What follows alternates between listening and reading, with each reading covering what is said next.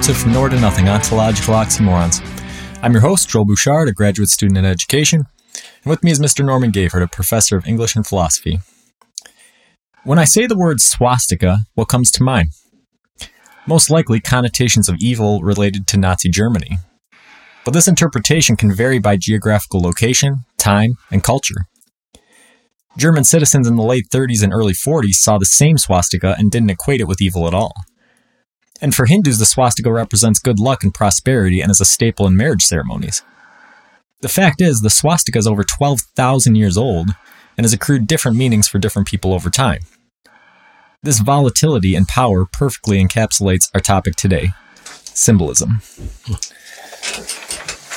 So, you know, when we think about symbols, we don't necessarily think about um, power, but when writing the intro for this episode, I really balked at the idea of using the swastika. Hmm. And so that very hesitation tells you that symbols do have. Oh, they, power. they, they, yeah, they, they do. And you're right. My- Most people don't. Well, I won't say most people. That would be overgeneralizing. I, I think that the first thought is not necessarily that a symbol is powerful because people are just used to symbols. I mean, if you think of something like um, a, a cross. Uh, many people have a pendant with a cross on it, and one could automatically assume that that person was a Christian. And I've encountered many students who you know, you you admire the pendant or you talk and no, Hmm. it's just pretty or it it just uh, looked cool or whatever it is. And so uh, I think that we are, as you used the word in our pre-show talking today, oversaturated or supersaturated uh, with symbols so much that, um, like all things, they they might diminish in power unless you're really thinking about why you have that symbol associated with yourself. Yeah. Yeah. And so, you know, I think that is something that people, you know, the swastika is a really good example because there was such a wide swing in its meaning. Because Yeah. up until, you know, Nazi Germany, even in, in America, the symbol would have been a sign for good luck or prosperity. You know, it's kind of a, it's sort of a rabbit's foot Yeah. kind of thing. Um, and so, you know, all it took was one um, totalitarian regime to completely change the meaning of it. Not for everybody everywhere, um, Well, but but for a large part of yeah. the Western world for, you know, probably forever. You know, indelibly. Uh, I, and so the power that was forming that chose that symbol as its representation, thereby, um, yeah, forever altered that Hmm. symbol for, for most people. So symbols do have the intent potential of being world changing. Right. So we've talked about symbols so far, like we know what they are. Um, so now we're going to get into a bit of the nitty gritty and in defining what a symbol actually is. So what what is a symbol? I always go with the second, almost always go with the secondary definition for most everything. because uh, for me, the, the symbol is a tangible representation of the physical, uh, alphabetical, or uh, in some way uh, artistically, visually rendered um, representation of an abstract concept. And of course, as soon as you get into the abstract, so well, think about oh, uh, the sign for infinity. Hmm. Just because we have that loop, or not, you know, the double loop, you can look at that and well, somebody assigned it that meaning. Somebody, but then it resonated. If it hadn't, if it if it just was a workaday tool, it would have perhaps been known in smaller communities. But somehow it resonated. It touched with something. People grew the the, the power of it, uh, and that's just a, a relatively benign Yeah. symbol. Yeah, and this is the kind of thing we'll get into um, a little bit later when we get to our formative our formative section. Um, so what I had down without looking at the dictionary, me just trying to come up with a definition off the top of my head, I, I said a symbol is a deliberate sensory message that conveys information or representation. Mm, nice. And so, where that gets us um, in the academic world is all of a sudden you're looking at um all right so symbols you know um presenting info or representing things Mhm. you can kind of split it then and so um the real question philosophically becomes what is the difference between a sign and a symbol? S- well, if we signs not as in signs portents and and and those kind of things, but sign as in uh, Sarah's grocery store or, or Eric's bakery or whatever it is, um, or or think about it, Western the the old West kind of thing where you'd you'd see a horseshoe. You know, and that meant you were going to a blacksmith's place or an anvil or something. So it's it's again, it's a rather workaday kind of thing. A sign is here's what you can get at this place, or or this is what one the one thing that this means. Hmm. A symbol is usually resonant um, and layered with many uh, meanings or potential meanings or associations or or clusters. Uh, so a sign would be I, I don't want to use I'm not using the word shallow in a negative sense, but a sign is a sort of surface level. A symbol is uh, the deeper fathoms. Right. And so there's a whole um there's a whole field that studies this called semiotics. Mhm.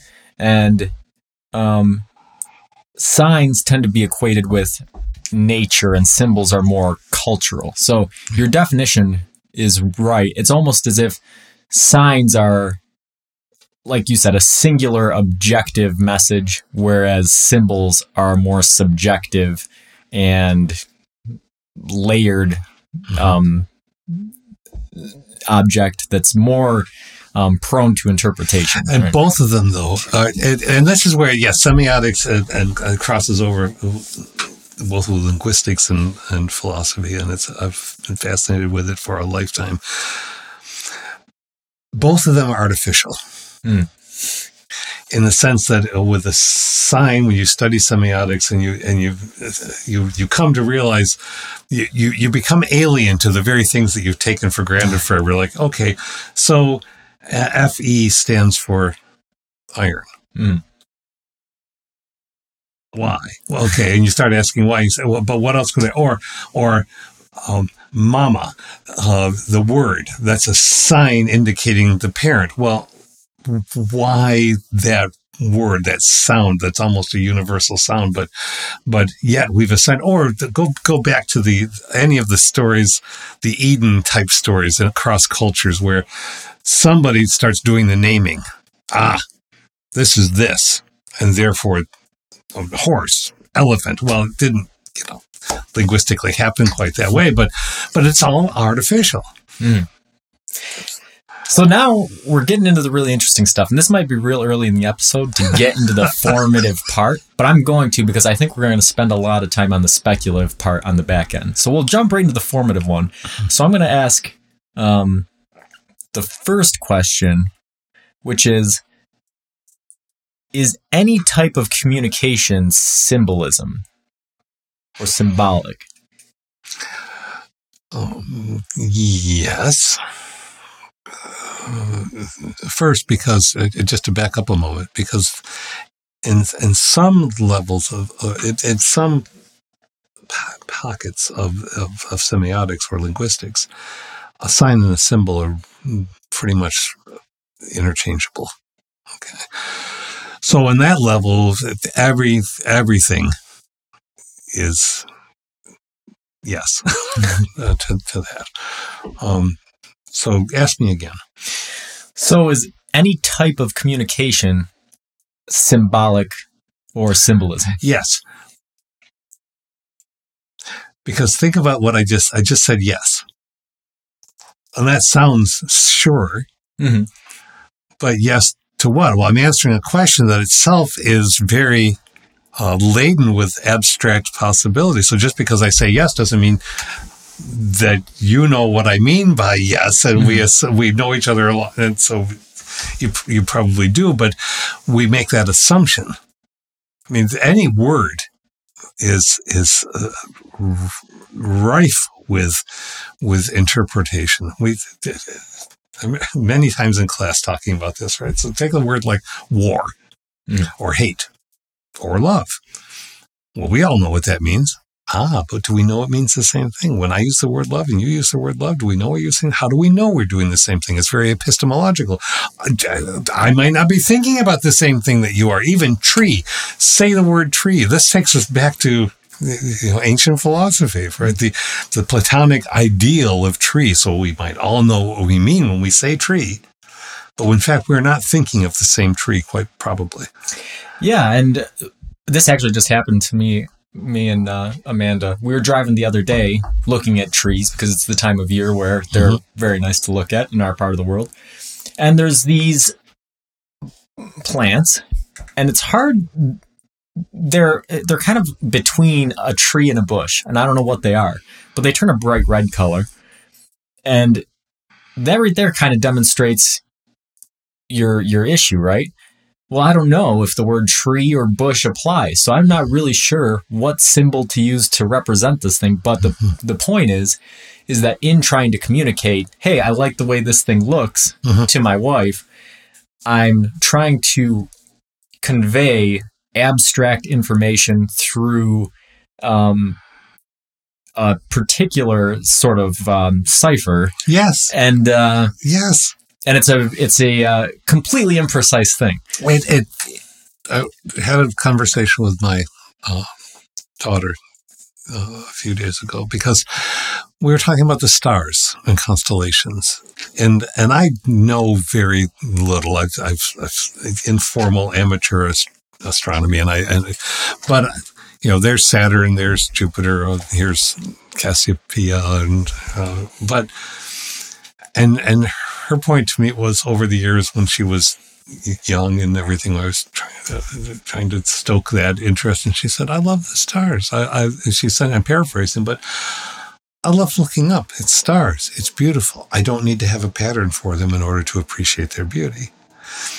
But for those of us who look for who did those handholds of, of on the wall climbing kind of thing of oh, but I need to have a name in order to somehow it's almost uh, territorial. It's almost imperialistic. Mm.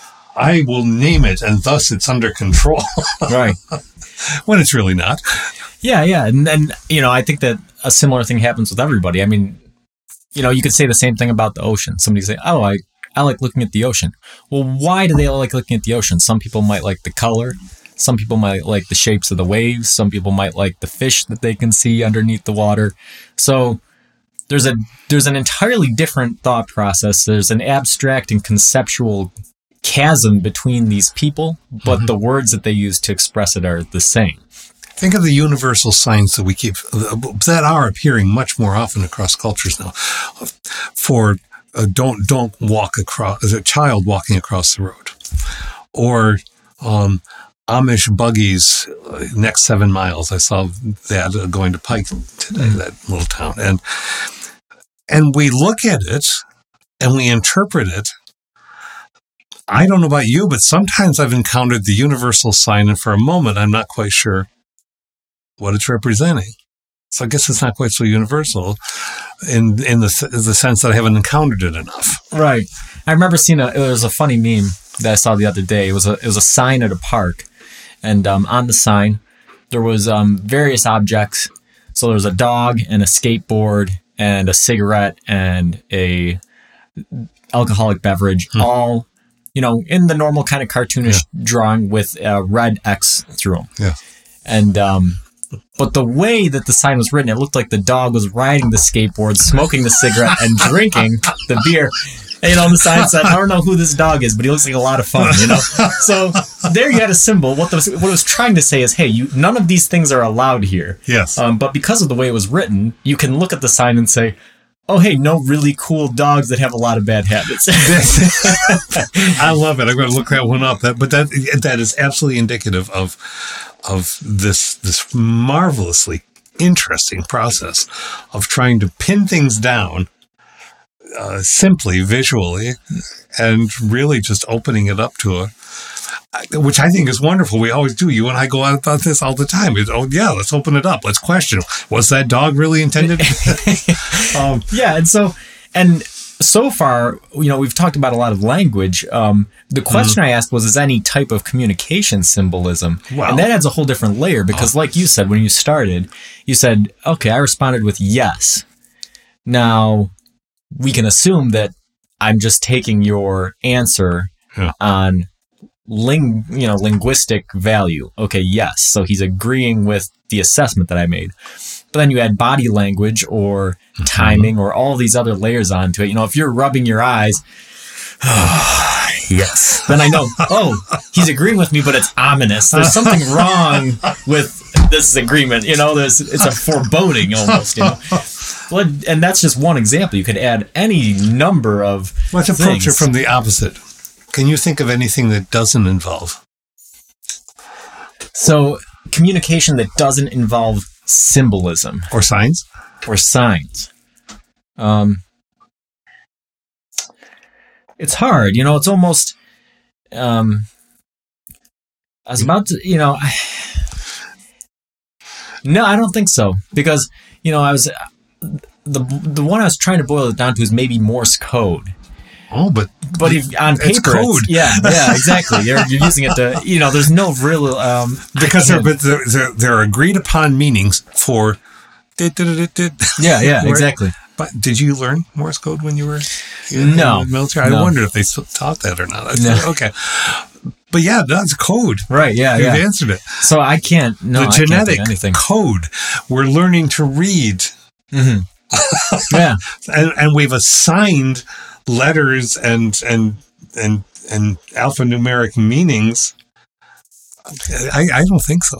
Yeah, there's no T's or A's in your DNA. You know, these are just they're just symbols for to represent you know specific things. Yeah, yeah. So yeah, so uh, all right, so all all type of communication is symbolism. So you can probably guess where I'm going to go with that for our next formative question, which is um, is symbolism unique to humans? And I think the important part to take into account here when thinking about it is, I guess we'll we'll have to bring the semiotics into it and say, all right, well, let's look yeah. at signs and symbols separately because if we just say symbols as one category, yeah. that's probably pretty clear. Animals use them. Yeah. So yeah. signs and symbols. If we separate the two, animals use signs. We're pretty sure of that. Do they use symbols? Um, do they? Well, they some kinds of animals. We're so new at this. We haven't done much with this yet, even though extraordinary people have been investigating uh, bonobos, apes, chimps, uh, and all, but uh, dolphins, whales. We, we, still don't have a, a, complete clue. But they but the, the scientists who work hardest on this uh, suggest that the sounds that whales make seem to have meaning. So if those sounds are signs, they only mean essentially one thing. That's really the, if you really want to pin it down, a sign has a very located uh, anchoring meaning. Hmm. A symbol has anchoring anchored meanings. I think I just want to keep running with that. So, to, so they have signs, but but yet some uh, apes, using that broadly, um, recognize, can be taught to recognize uh, a symbol and, and, probably are using it as a sign, associating it with one thing, but we don't know. Mm. How do we know? Because we don't have the communication. Yeah, there was a really famous case, and I can't remember the ape's name. I want to say it might have been Coco. It's Koko. There was also yeah. Washoe. But so, would you know, it was taught to use sign language. Had a special keyboard that it could type mm-hmm. on with symbols. You know. Yeah. But there was really great debate about whether it was actually, um, you know, using that abstract knowledge or whether it was conditioned response. Yeah. And I, that's the that's that dividing line between signage and symbolism. You know, is he using these cues to achieve one thing, whether it's food or water mm-hmm. or companionship, or is he understanding what that sign means and the interpretive value between it to communicate with Here we go somebody. out of the bay into the deep ocean because Right. what I- that's because So I'm going to suggest that there might be another layer to it, right? So you have signs and symbols, and we've we've delineated those categories. All right, a sign has a pretty um, objective, straightforward value. Symbols are more interpretive. What, how you know, natural elements or elements originating from the cognition of the animal probably add a different layer to it. The example I'll use is I was just reading about whales, and um, what some whales will do, and this is common birds too, is they have their own calls. So that's the way they communicate. And some whales, if they hear um, calls from a different whale, and they think that that in, in mating. So, okay, this whale's sending out a mating call. He's not having much luck. He hears another whale that's making a mating call. And he thinks that sounds more enticing. He'll copy that whale's call to try to draw in other females. Birds, similar, right? Birds have their own songs, um, but there's birds out there that will mimic other birds' Like calls. Yeah, to to accomplish a different mean. And even cats themselves. Cats meow not to communicate with other cats. Cats meow to communicate with people. And they think that they're trying to mimic the cry of a baby because they understand that babies get attention if they cry. Do you think any of those three examples are symbolism, or do you think it's an it's sort of an advanced use of um, signs in communication? I think it's an advanced use of signs. It, it, as a layperson, just hearing that question for the first time, I think it, it's more that. Although I can't help because it's you and me just poking. How do you know that's what the cat thinks? this, I, I keep going back to my my dog of many years. She's been gone for six years now. Love that dog. Strider was her name. And my wife and I would always, well, she's standing at the door and looking back and forth with sand eyes. Well, Strider says she wants to go out. She said no such thing. I just put that word balloon in her. She might be wanting to go out, but I don't know what the reason necessarily is. I might be reading body language and say, ah, okay, probably this. I don't know for sure. Uh, so I would say for science, yes, there's certainly there's certainly uh, advantageous use of signage.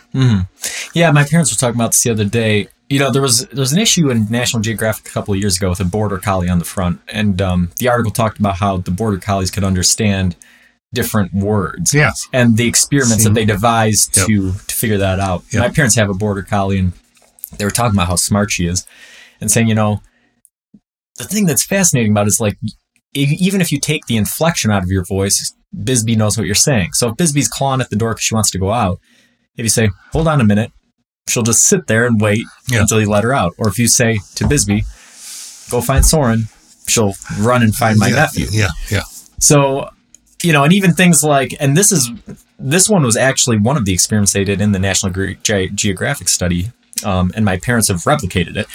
Bisbee has several of the same toys that are different colors.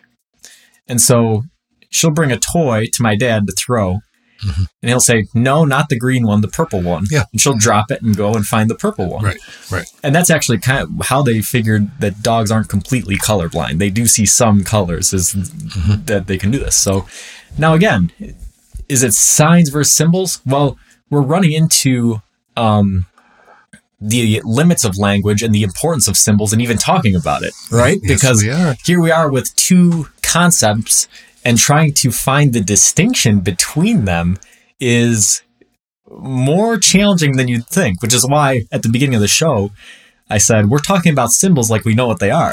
Yes, You know, and so here we are trying to define them and we're finding ourselves running up against some some yes we issues. in do. And, and when I said we're sailing out into, out of the bay into the ocean, you said something I, I can't quote you exactly a few moments ago, but you but you said something uh, indicating that uh, you know with a with a sign everybody knows what it means, but and and and then you we're talking about behavioral training. Well, we are behaviorally trained into taking symbols down a notch into signs as if we know exactly what they stand for. And Mm. this is where we get in all that problematic stuff with with highly charged symbols Mm.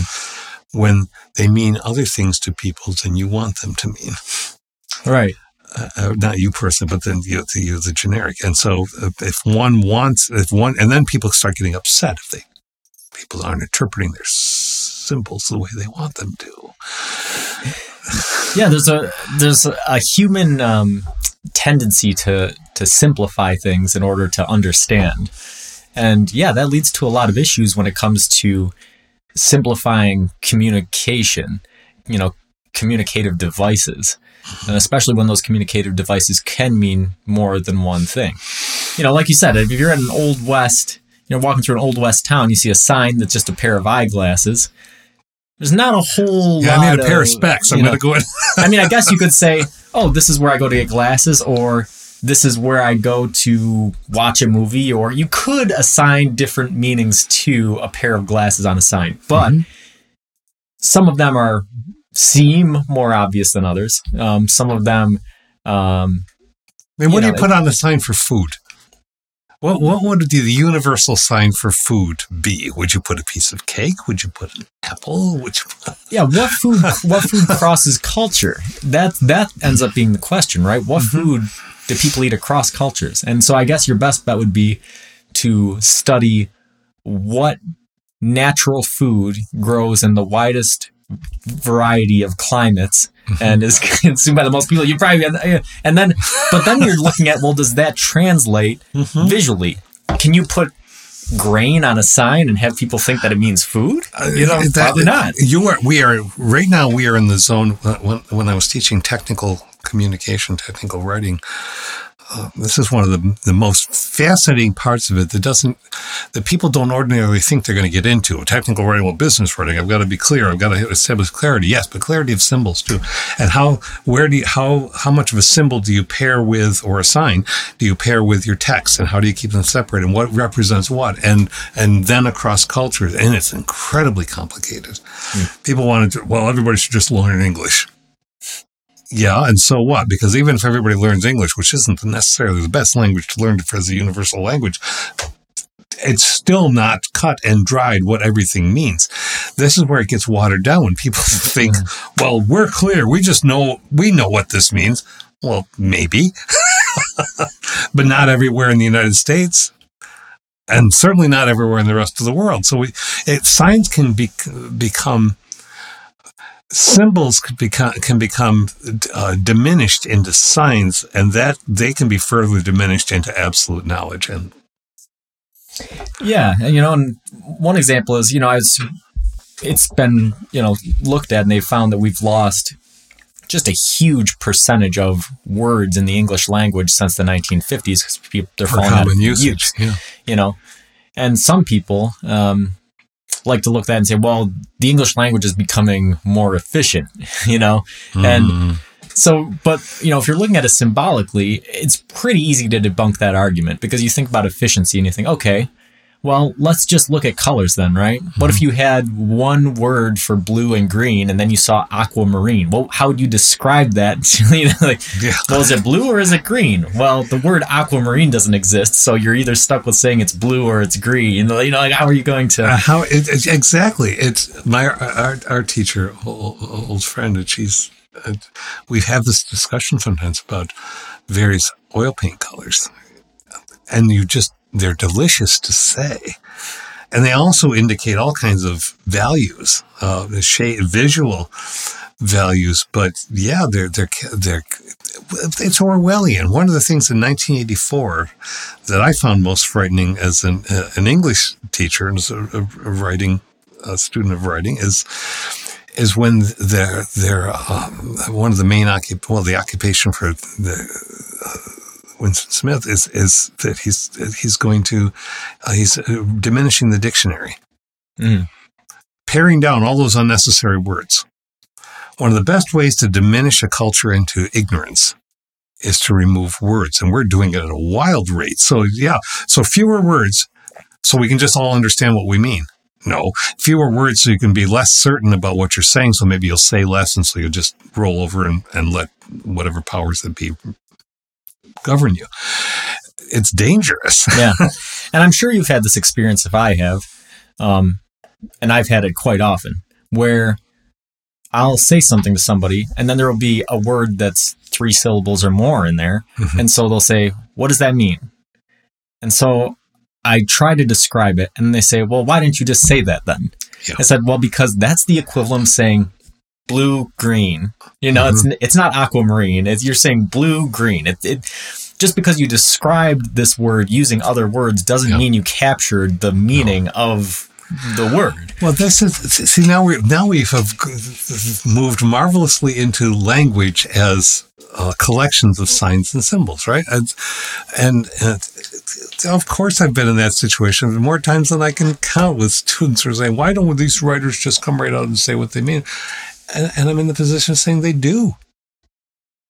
They they are stylistically, with subtlety and with care, trying to take you to uh, uh, an experience that can be shared. And the the delicious nature of language itself is they are choosing just the right words to do that. But if you don't know those words, or you think you don't have access to them, which of course you do, which anybody can go to the dictionary and anybody can read the dictionary. Uh, probably not cover to cover. Most of us don't do that, but it, it's the one of the most fascinating, wonderful experiences you can do is go to a dictionary, open up, look at five new words for that day. And maybe you'll use one and maybe you'll try. And people say, Why are you using that word? Well, because I like the sound of it. It'll become normalized after a while because you'll hear me saying it over and over. Symbols become normalized. Signs more so because they have that individual meaning that we think that they're supposed to have. So let's ask another formative question, um, which is Are symbols purely cultural? And I think this kind of goes back to our our looking at infinity, right? So infinity cross that's a global symbol for something that is unending. Maybe not completely global. There's, there's people that would see Right. it and wouldn't understand, but but could- but could be. T- here's what we mean with the symbol. See, that's what we, that's a sign. But but then you start to say, well, all, but all the different things that I associate with infinity. But so you're asking, ask it a different way. So let's see. Uh, so the question is: Are symbols purely cultural? Um, I Yeah. think where that becomes an issue is defining cultural in the modern world because we're a globalized species now. Mm-hmm. So we have pockets of culture, I guess, right? Our little town has its own pocket of culture, for good or bad. Yeah. The state as a whole has a culture. Yeah. The country has a culture. And then perhaps even the world that on the parts of the world that use the infinity symbol have some some kind of unifying culture. But they attached. started. They they all started as every symbol. I would argue began with a cultural anchor. You you said the swastika at the beginning. Uh, t- Take any uh, the Ouroboros, the worm eating itself. Now I just said that, and there'll be some people listening to us who may n- be familiar with that, and some who may not. What? Ouroboros. Okay, well, all right. So it's a sign of a snake or a serpent-like creature eating its own tail. Now that stands for many things. It's often used as a metaphor. Its symbols are Mhm. indicative of metaphors, but it emerged from a very specific cultural context, context which would uh, that we are aware of at least, which would be the Greek context. Which is not to say that it didn't exist as a symbol in other places too, but we may not have been aware of that. But we encountered it first through those roots. Right. So so symbols have cultural anchors. When these symbols are devised, they had a meaning to the people that devised them. Mm-hmm. Now that meaning can be diffused or reinterpreted by other cultures as it spreads. And again, a swastika is a good example of that. Because if you think about it, like I said in the intro, the f- the first examples we can find are 12,000 years old Yeah. that's almost as old as culture itself, as far as humans are concerned.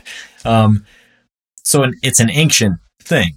Um, and it's been found in various places. The first one, 12,000 years ago, was found in Ukraine, and then there was found in Uganda, and obviously it's a huge thing in India and, Mhm. and China. So it's it's it's a global phenomenon. But it happened so long ago that it's almost hard for us to even know what what it originally came from. Because you think about that shape, Yeah. you know, and a lot of people like to provide um, uh, like a, a a Christian interpretation of it, but this far predates that. There's a cross Yeah. with the bent arms, Yeah. and you know, and then it's funny thinking about because now you're thinking in a purely abstract, conceptual way. Hmm. When you see that symbol, what does it make you think, or how does it make you feel? Kind of like when you're talking about the word tree. Mhm. What? Why does that combination of letters seem to give us the information relating to the world as it does? and it's behaviorally trained. Mhm.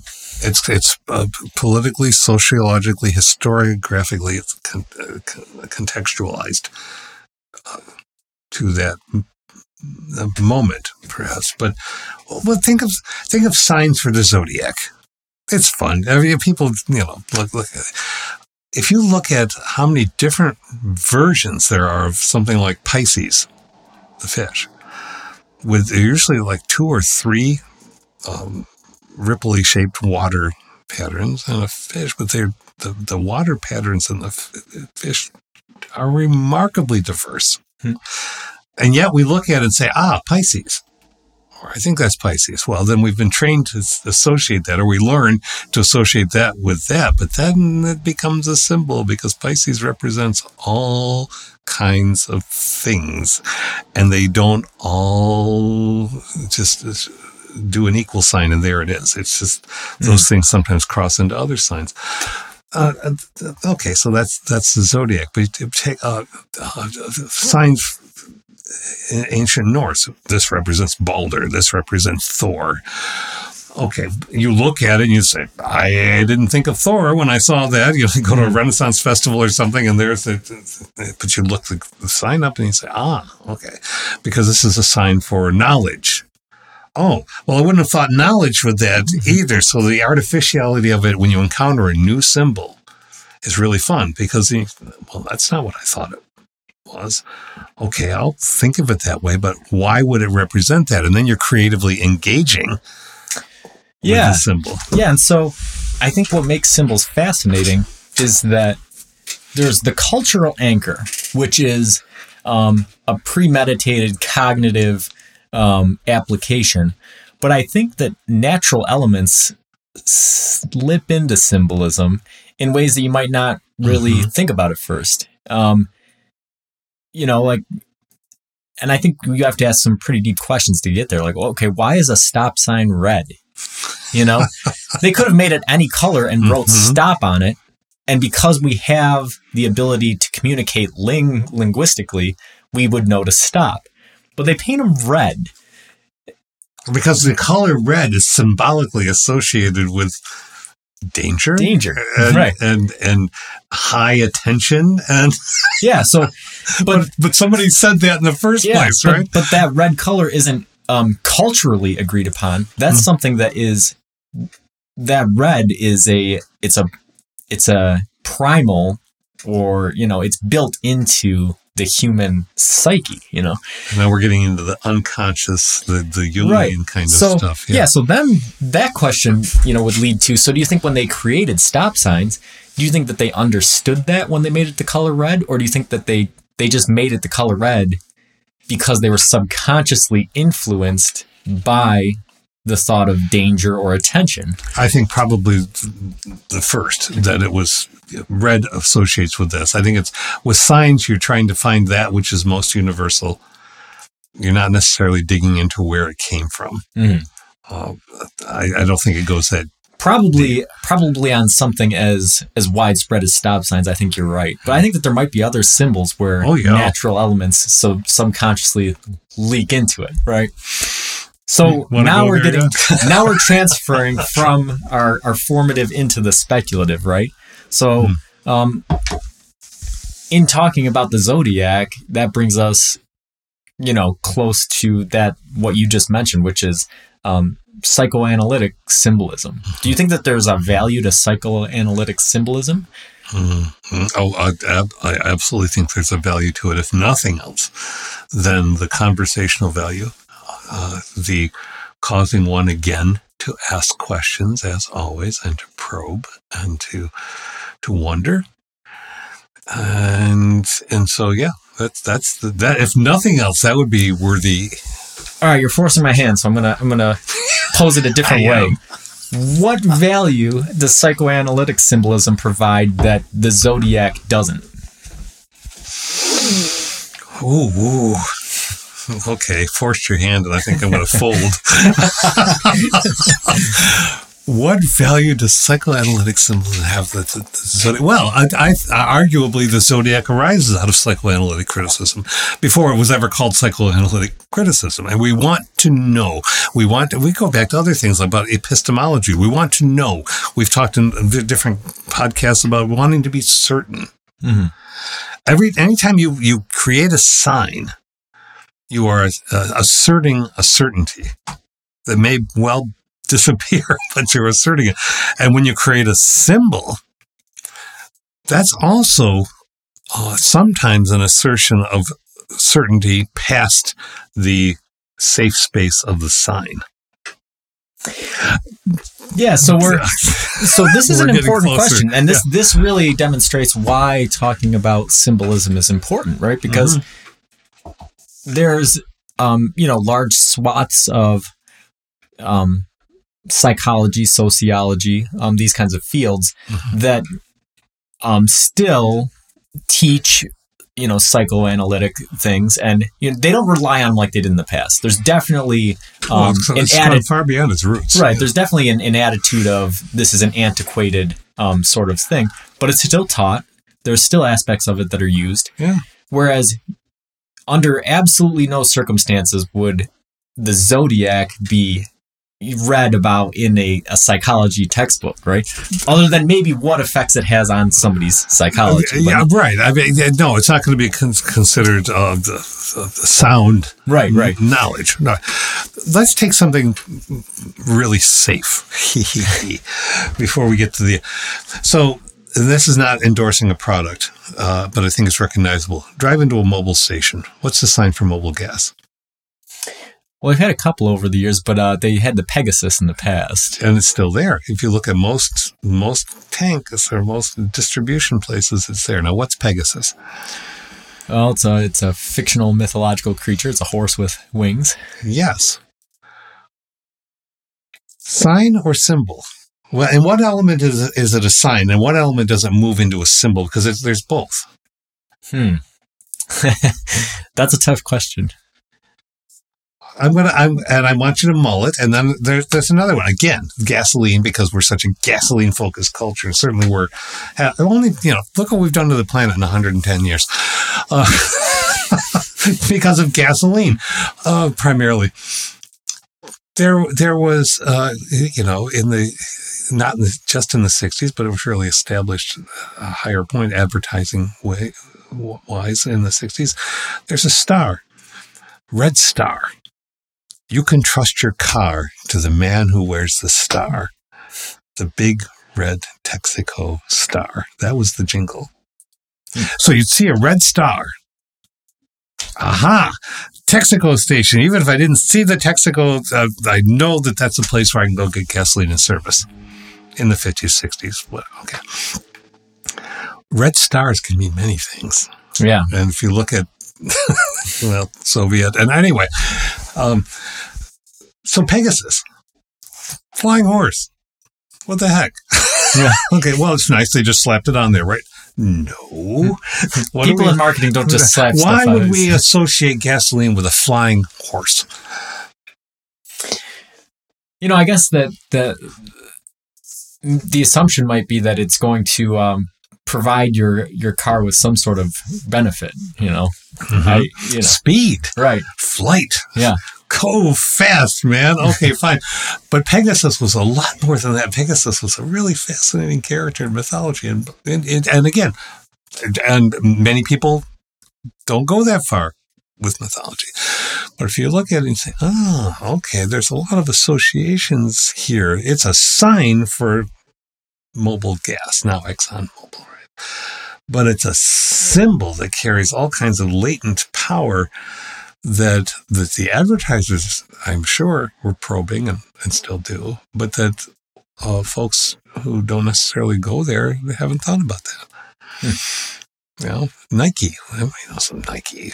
Right? The, sneakers goddess of speed. Well, there's a lot of other aspects associated with that goddess that are worth probing into. Hmm. Um, so sign, so symbols can be reductive, into, reduced into signs and made safe until one starts to think about it.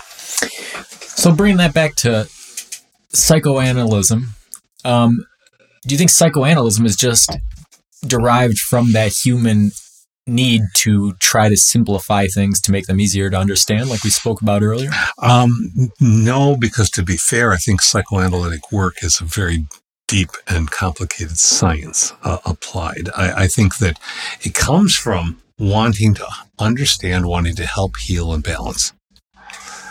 Okay. But but yeah, so I don't. But from the so no, I don't think it is. Okay, and and uh, I would I would agree with you, but I, it's important that we talk about it because we are trying to. Well, of course, we're trying to get to the bottom of it, find the answers, right? And I think that the primary um, difference between the zodiac and psychoanalysis is that the zodiac is ascribing you characteristics based off of a time frame when you were born, whereas psychoanalysis is more looking at you one's deductive and one's inductive, right? You know, you're, you're starting with something and then ascribing yeah, that, attributes that, that, to it, whereas in the other, you're doing the opposite. You're yeah. looking at the attributes and then you're you're trying to assign um, something, you know, an, an, origin or a reason for it. Yep. Um, so there's a methodological um, difference, um, and yeah, it's one's definitely more based on science, and it, you know, sure, maybe it does you know, boil down to simplifying things to make them easier to understand. But that's essentially how all human knowledge is yeah. derived. You yes. know, yeah. we have three pounds of brain matter. We can't possibly expect ourselves to understand the universe and its entire complexity. So we try to make things simple enough for us to at least grasp at generalities about them. Yeah, but build enough of a ladder so we can start to reach up and hope that somebody else is going to put the next rung there. Right. Yeah, yeah. I am so chomping on the bit to get to it. I'm waiting for it, Joel. so, do you think that we can create meaning without symbolism?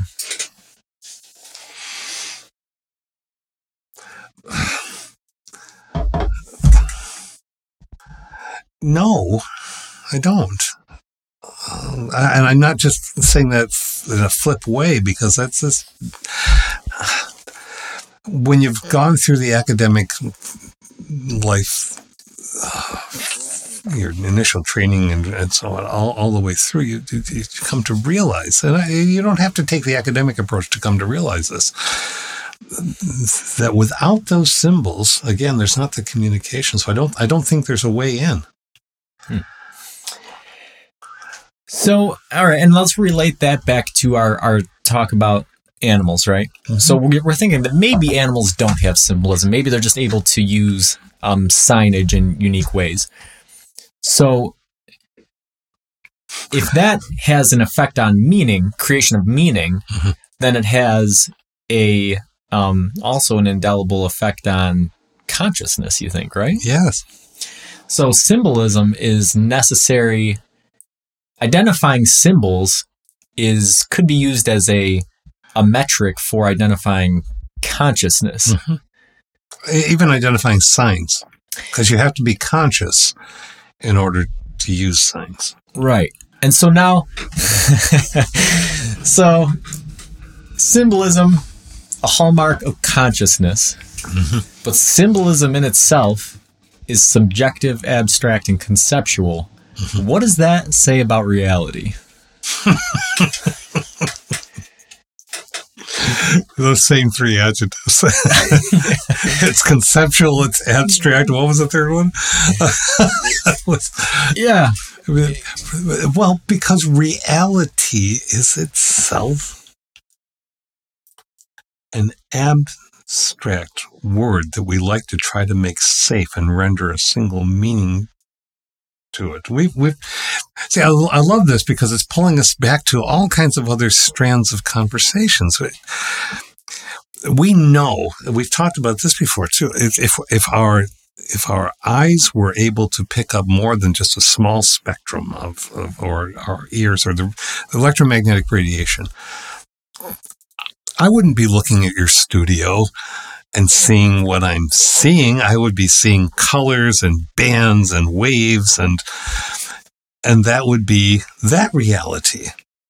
So the reality is only is is dependent upon our uh, ability to take in through our very limited senses. Right. Yeah, and uh, one an interesting article I was just reading recently was that um, the color yellow itself is a symbol mm-hmm. for humans mm-hmm. because humans do not possess the physical structures in our eye to perceive the color yellow. So anytime you see yellow, it's your brain essentially saying, okay, well, there's a gap between this wavelength and this wavelength. We're just going to guess this is what it looks like. So and then Crayola comes along and makes the color with 15 different names. Right. So yellow is just a symbol. There's no um it's not directly relating to something else. So I guess and I'm going to tie that in with another study that I just read recently and who knows how they arrived at this number, but essentially, some physicists are saying there's a 50 50 chance we live in a simulation versus the real world, right? Yeah, that, that's become, uh, since the, the, since the early 90s, that's become a very strong um, strand. Uh, I've, I've seen uh, some that say uh, 25%, some that say 30%, but some are much more. Yeah. So I guess the question then would be how do we so we know we've we've established reality is more fluid than concrete just mm-hmm. now. But how do we know something actually exists as opposed to nothing? you know? Can we how use, in the world did we get all the way can we use, can we use symbols to to try to determine that? Or do you think that the very nature of symbols is what creates that uncertainty? That as my granddaughter would say. uh, I, symbols are a way of expressing associations, abstract concepts. So we can we, we use symbols to represent. Uh, I don't think symbols themselves are the basis of the knowledge. Hmm. Oh, that's real interesting. because we need symbols to create meaning, right? We yes, we talked about that yeah, earlier. Yeah. So, hmm. I'm just trying to. I'm trying to figure You're doing out a chicken and egg thing, aren't you? Yeah. Are we getting into a circular sort of reasoning, or are we ending up with some with some logical? Um, okay, I'm going to jump in. I'm going to take something. If you say no, we can't go there, then I'll just stop. Okay. All right but it's timely. It's it's something that everybody talks about. If I say the word flag, I just know that people are hopping to something very specific in their minds. It's a word, right? And and if I say a definite article before it and say the flag, what does your head go to? the American flag. Right. Okay. Because we're Americans. If you say the flag and you're British, then I can't guarantee that though. But I, well, the word the is a definite article means the one. So that, so that means that all other flags are less than that one. What, which means that you prioritize your culture uh, over all others, which also means you only prioritize the people in your culture who assume that same thing about the flag. And if people say they a flag, then you've got people saying go live somewhere else because you don't love the country. Mm. All of that political, I just started, all of that is bound up in that one word assumptions, assertions, demands, and it's just a word. Yeah. So extrapolating that out to our bigger conversation, right? Um, we have symbols that are culturally based. So if we're looking at humans sharing cultural phenomena Mhm. based around sensory information, then we are as- we're ascribing more weight to our realities than to realities that can be perceived outside of our Absolutely. perceptual experience Absolutely. but that doesn't invalidate that sort of data, which is where we get into some really strange physics and some really strange issues about what experts are telling us about reality, Mhm. you know, and that creates problems with people who lack certain amounts of scientific literacy. And And- the same and way that it choose to. creates problems when you put the word the in front of a flag Simple or any placement. other number of describing words in front of whatever flag you may be talking about Mhm. and um, creates all kind of issues. And i don't want to get I know. i I, don't want to get into it at this point because we're going to do probably a whole nother episode on it. Plus we're at the end of our time okay. here but but yeah oh man that was that was a really good conversation. So um, i'm looking forward to the next one. Um, until next time keep pondering